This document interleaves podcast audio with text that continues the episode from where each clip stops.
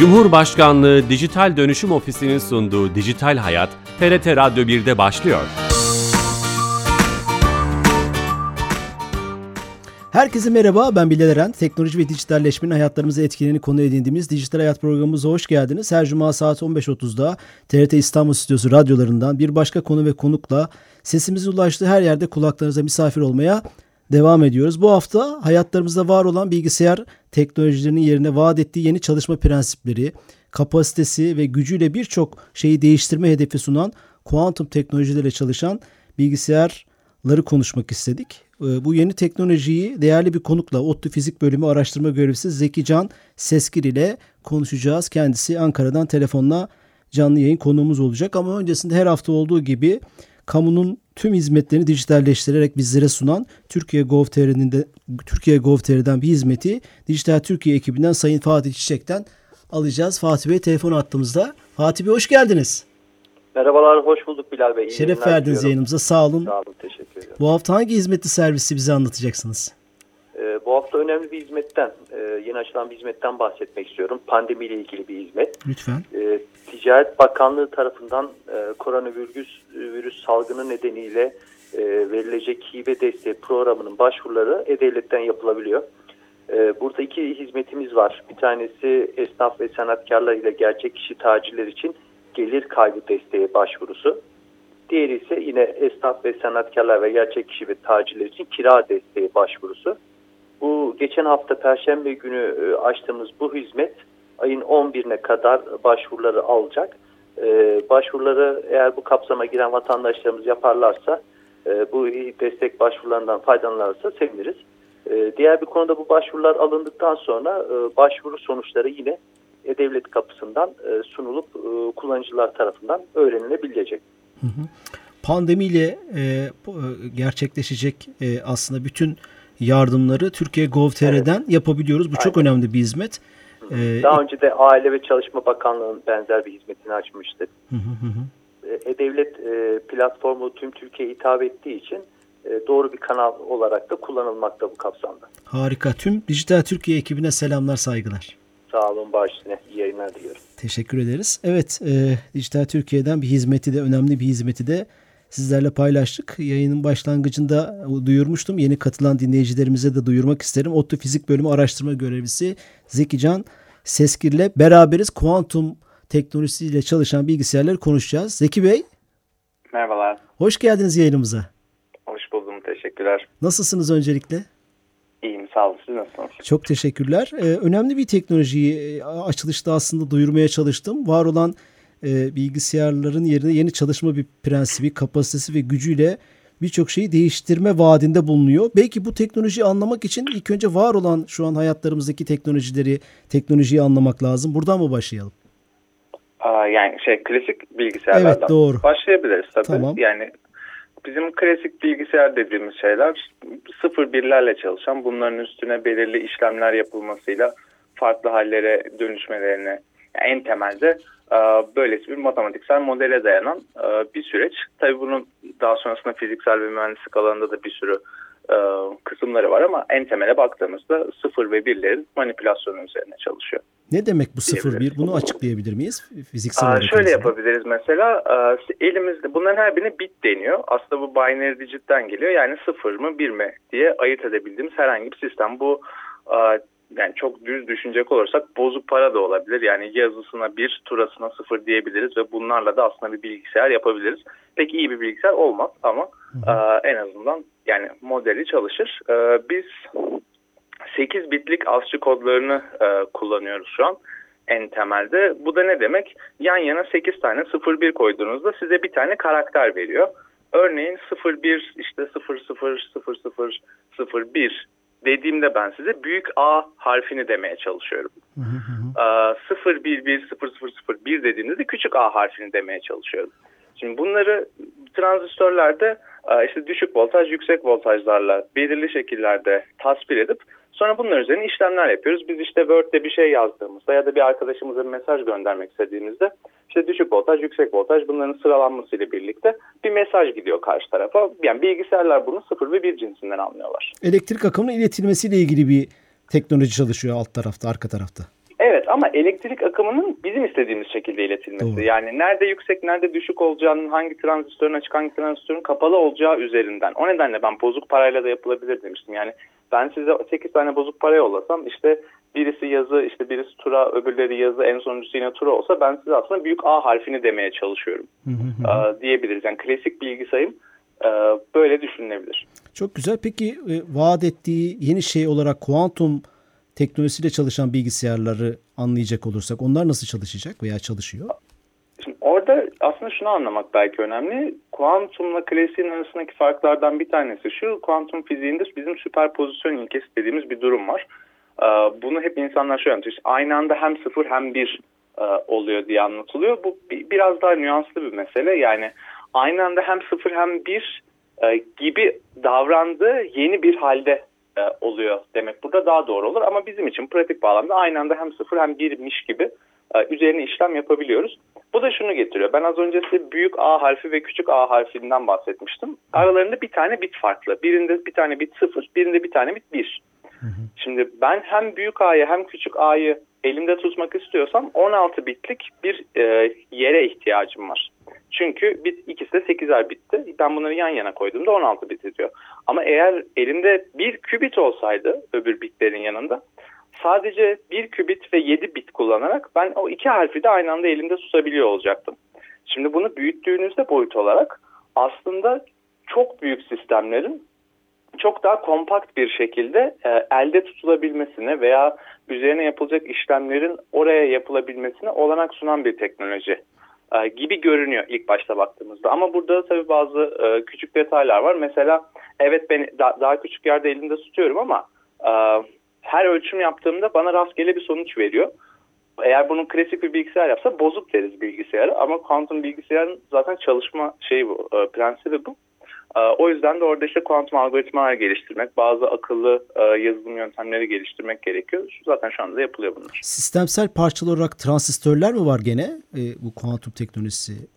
e, hayır arasında? yani bildiğimiz anlamda transistörler yok. Daha çok yeni sistemler. Şu an süper iletken transmon qubit dediğimiz e, bazı sistemler üzerinden en yaygın şekilde kullanılıyor. Ama yani iyon tuzaklı sistemler, işte elektron spinleri, nükleer manyetik rezonans, fotonik sistemler.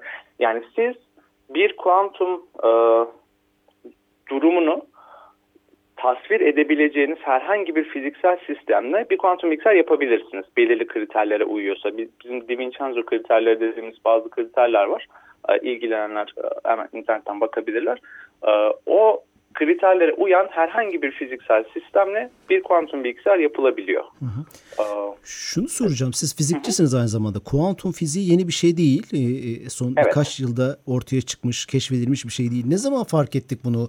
Var olan bilgisayarların altyapısında bunu kullanabileceğimizi, burada bize fayda sağlayabileceğini veya ne oldu da e, burada deneme çalışmaları başladı? Çok güzel bir soru. Teşekkürler. Ya aslında ya hikaye en baştan başlayacak olursak 1900'lerin başında yani 120 sene önce kuantum fiziği dediğimiz şey ortaya çıkıyor.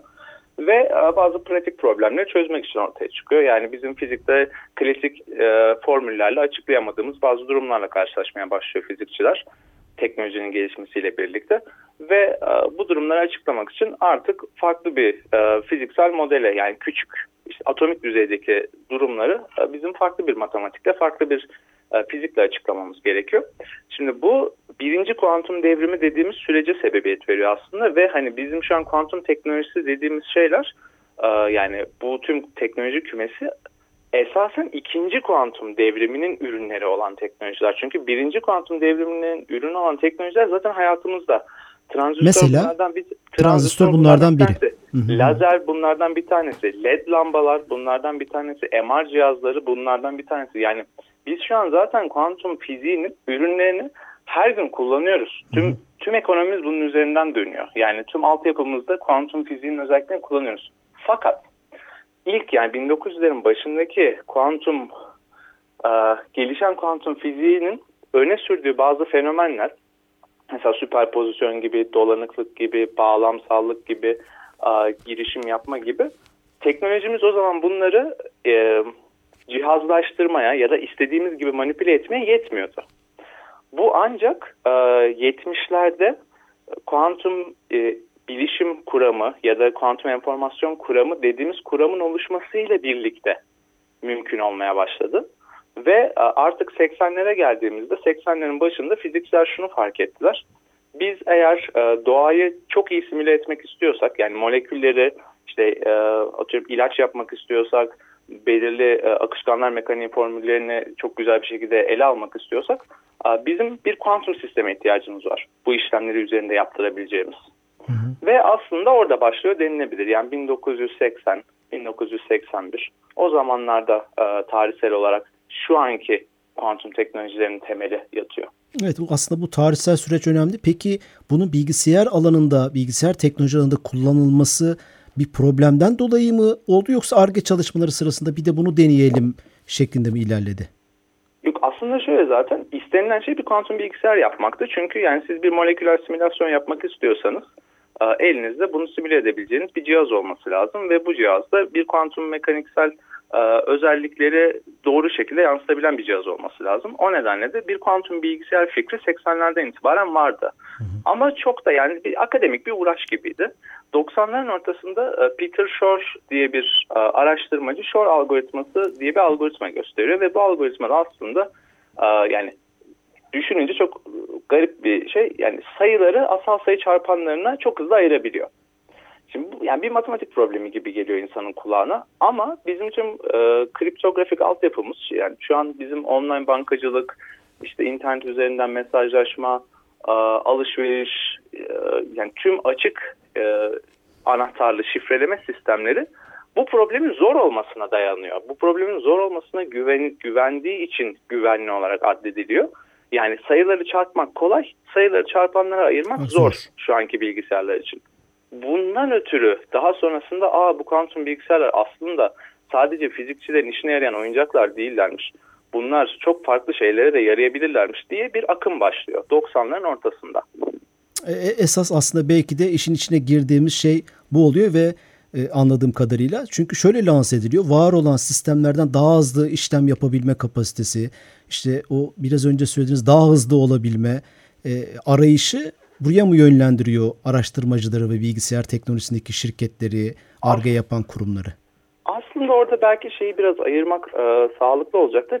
Daha hızlı olması değil hedefimiz. Yeni bir şeyler yapıyor olması. Yani hmm. bizim klasik süper bilgisayarlarla teoride yapabilecek olsak bile asla pratikte yapamayacağımız bazı şeyler var. Örneklendirelim yani bir, mi? Örneklendirelim. Mesela bir e, kafein molekülünü yani aslında normal küçük bir molekül e, bunun doğru bir şekilde simülasyonunu yapmak istiyorsanız hem çok büyük sistemlere ihtiyacınız var hem de çok uzun yani böyle bin yıl, on bin yıl gibi işlem sürelerine ihtiyacınız var. Bu da zaten anlamlı değil. Kimse 10 bin yıl boyunca bir bilgisayara böyle bir işlem yaptıramaz. O yüzden aslında imkansız diyoruz. Yani kağıt üstünde yapılabilir görünse bile pratikte imkansız bazı şeyler var. Ama bu bir kuantum bilgisayar için imkansız değil. Ve bu kuantum bilgisayarın normalde her şeyde çok daha hızlı olduğu anlamına da gelmiyor. Yani mesela kuantum bilgisayar toplama işlemini daha hızlı yapamayacak ya da Word'ü daha hızlı çalıştıramayacak.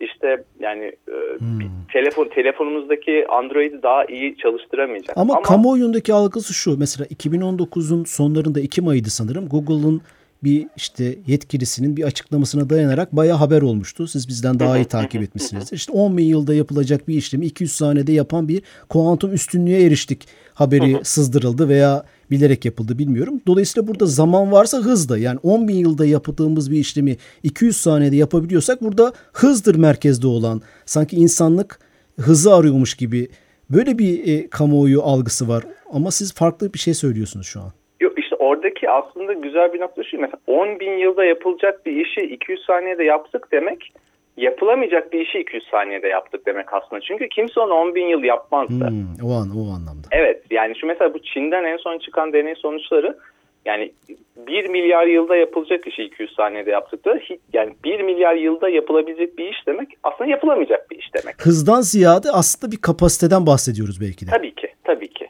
bize yenilik veriyor. Yani yeni bir şeyler yapabilmemize olanak sunacak. Hani eski bilgisayarları da kaldırıp atmayacağız bu nedenle. Yani kimse laptopunu, telefonunu atmasın kuantum bilgisayar gelecek diye. evet şimdiden hani... öyle bir hazırlığa girmeye gerek yok. Belki de çok uzun seneler alacak. Bir de şöyle bir e, şey var. İşte bilgisayar teknolojilerinde giderek işte o 50'li, 60'lı, 70'li yıllarda kamyonla, uçakla, tırla taşınan kocaman devasa bilgisayarların işlem gücünün belki bin katı, on bin katı bugün elimizdeki cep telefonlarında var. Yani içindeki elementlerin giderek Moore yasasıyla da belki giderek küçülmesi ama küçülmenin de bir sınırı var.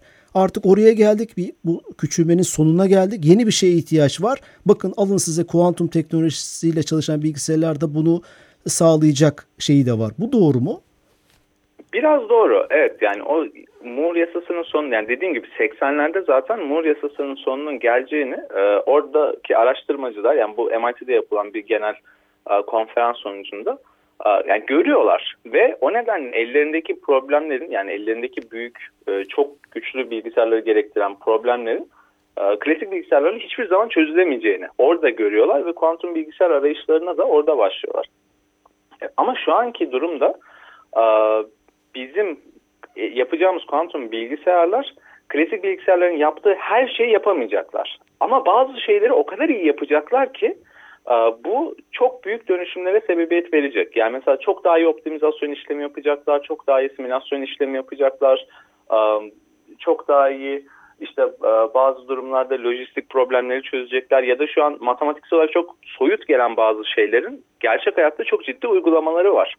Bunları çözecekler ve insanlar oradan yeni yeni uygulamalar bulacak. Ama her şeyi daha iyi yapmayacaklar. O zaman bu küçülmenin sonuna gelmiş olmamızı nasıl bir çözüm üretiyor? Orayı anlamaya çalışıyorum. Ee... Şimdi küç küçülmenin bir problem olmasının sebebi aslında şuydu. E, daha da küçüğe gittiğinizde kuantum etkiler işin içine girmeye başlıyordu ve sizin transistörleriniz tam doğru çalışmamaya başlıyorlardı. Bunu da şöyle anlatayım. Transistörü bir ya aç kapa yapan bir şey gibi düşünelim. Böyle duvar gibi düşünelim. İşte akımın geçmesine izin veriyor ya da vermiyor. Şimdi yeteri kadar küçültürseniz siz bu duvarı kuantum tünelleme denilen bir özellik var. Duvarın öbür tarafının düşük de bir ihtimalle olsa atlayabiliyor elektronlar. Ama şimdi elektronun geçip geçmeyeceği üzerinden işlem yaparken kafasına göre atlayabiliyor olursa elektronlar orada demek ki sizin bilgisayarlarınız biraz hatalı çalışmaya başlayacak. E bu da sizin istemediğiniz bir şey çünkü klasik bilgisayarlarda hata oranları çok düşüktür. Yani milyarda bir, on milyarda bir gibi yani 10 milyar işlem yapsanız bir tanesinde hata çıkmasını beklersiniz. Şimdi bu hata oranının artması hele bir de transistör sayısı çok artacaksa kimsenin istemediği bir şey. Kuantum teknolojisi böyle bir sorunla mı karşı karşıya? Bunu çözmeye mi uğraşıyor? Onu mu anlıyorsun? Kuantum zaten? teknolojisi bu sorunu e, aslında kendi lehine çevirmeye hmm. çalışıyor. Yani diyor ki biz madem klasik olarak kuantum etkilerle bir problem içerisindeyiz. Bunlar bizim işlem yapmamızı engellemeye başlayacak bir noktada. O zaman biz neden tersinden düşünüp de bunları kendi lehimize işlem yaptıracak şekilde bir mühendisliğe maruz bırakmıyoruz diyorlar. Yeni bir çözüm yolu arama ihtiyacı evet. aslında öyle evet. görünüyor. Peki bu şu an çok mu yeni bir safhadayız? Mesela hangi sektörler, hangi firmalar bununla ilgili çalışıyor? Ne zaman hayatımıza girer? Bu biz bireysel olarak biz kullanabilir miyiz? Bu konuda neler söylersiniz? O konuda aslında şunu diyebiliriz. Yani bireysel olarak biz son kullanıcı olarak muhtemelen kuantum bilgisayarlarla çok uzun süre bir işimiz olmayacak.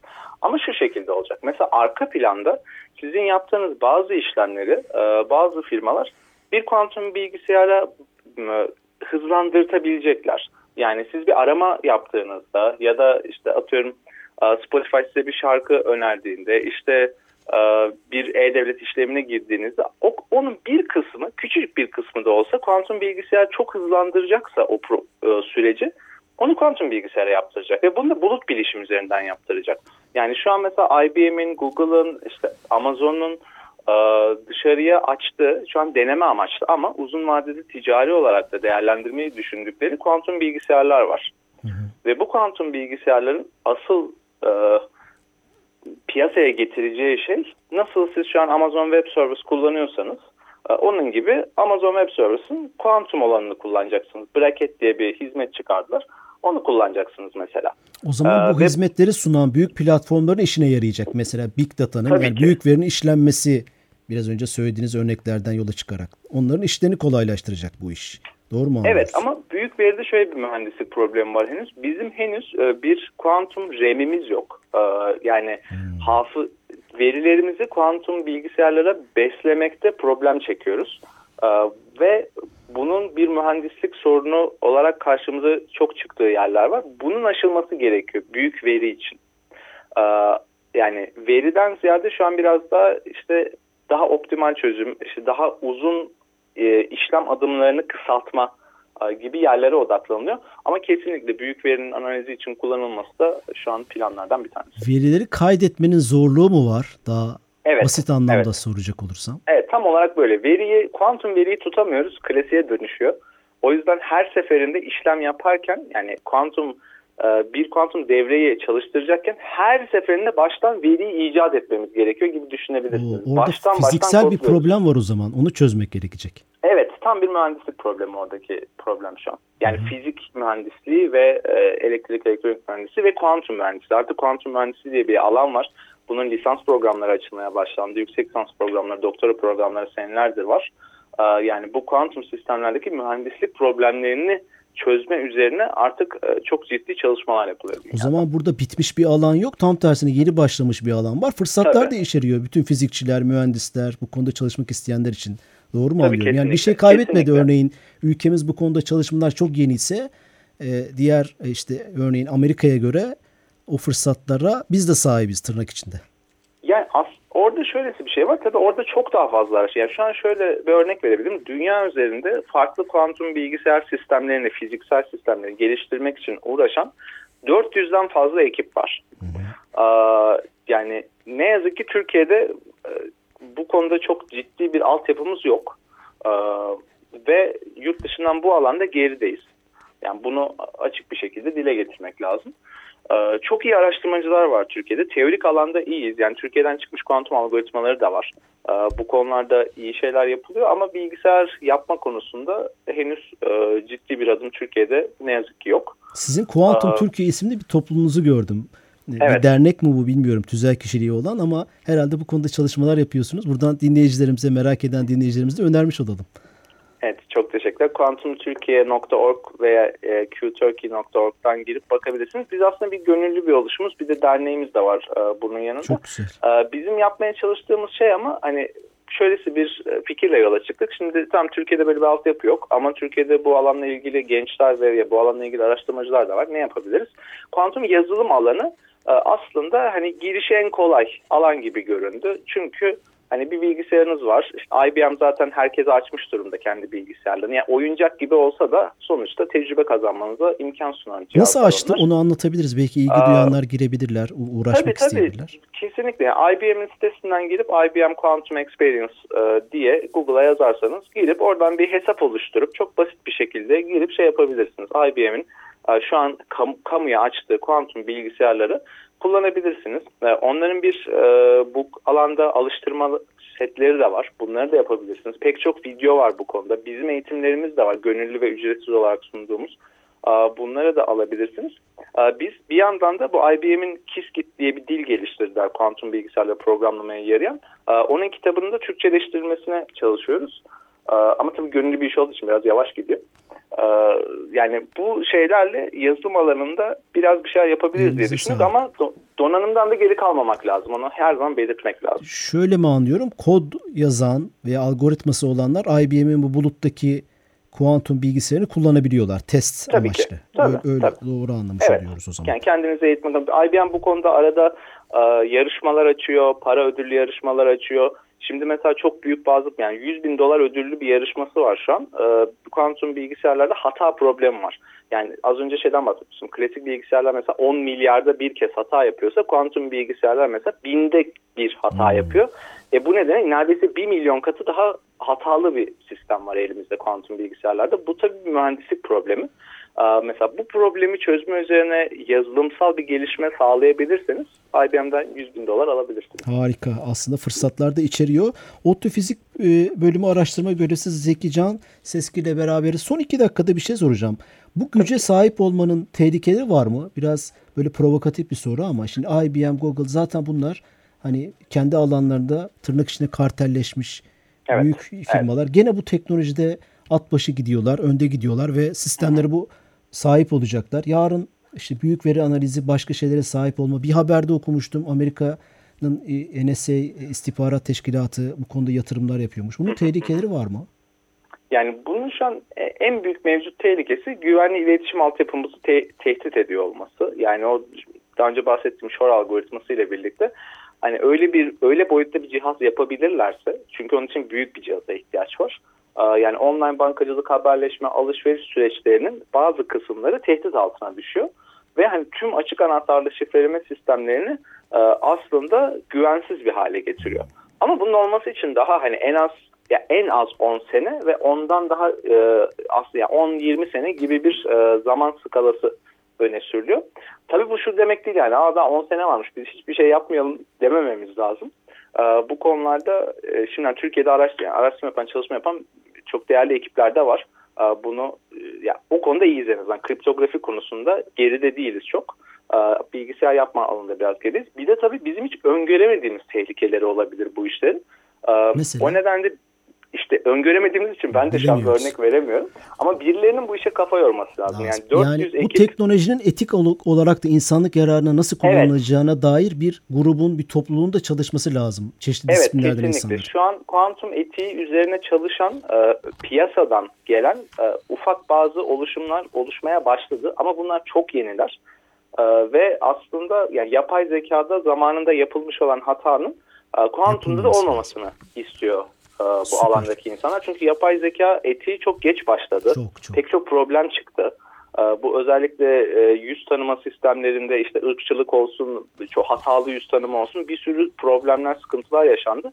Böyle şeyler kuantum sistemlerde yaşanmasın Maalesef. istiyor insanlar. O zaman ee, buradan duyurmuş olalım. Kuantum Türkiye bu konularda çalışmak isteyen, çalışan bir grup.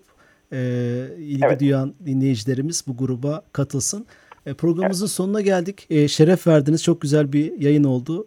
E, ağzınıza ben, sağlık. Çok teşekkür ederim. Davetiniz için çok teşekkür ederim tekrardan. Teşekkür ederiz. Evet, ODTÜ Fizik Bölümü Araştırma Görevlisi Zekican Seskir'le kuantum teknolojilerini anlamaya çalıştık. Her açıdan bakmaya çalıştık. Bu programımızın kaydı yarına itibaren e, podcast, YouTube ve bütün dijital mecralarda olacak. Kaçıranlar dinleyebilirler. Haftaya yeni bir konu ve konukla karşınızda olacağız. Kulaklarınıza misafir olacağız. İyi hafta sonları. Hoşçakalın.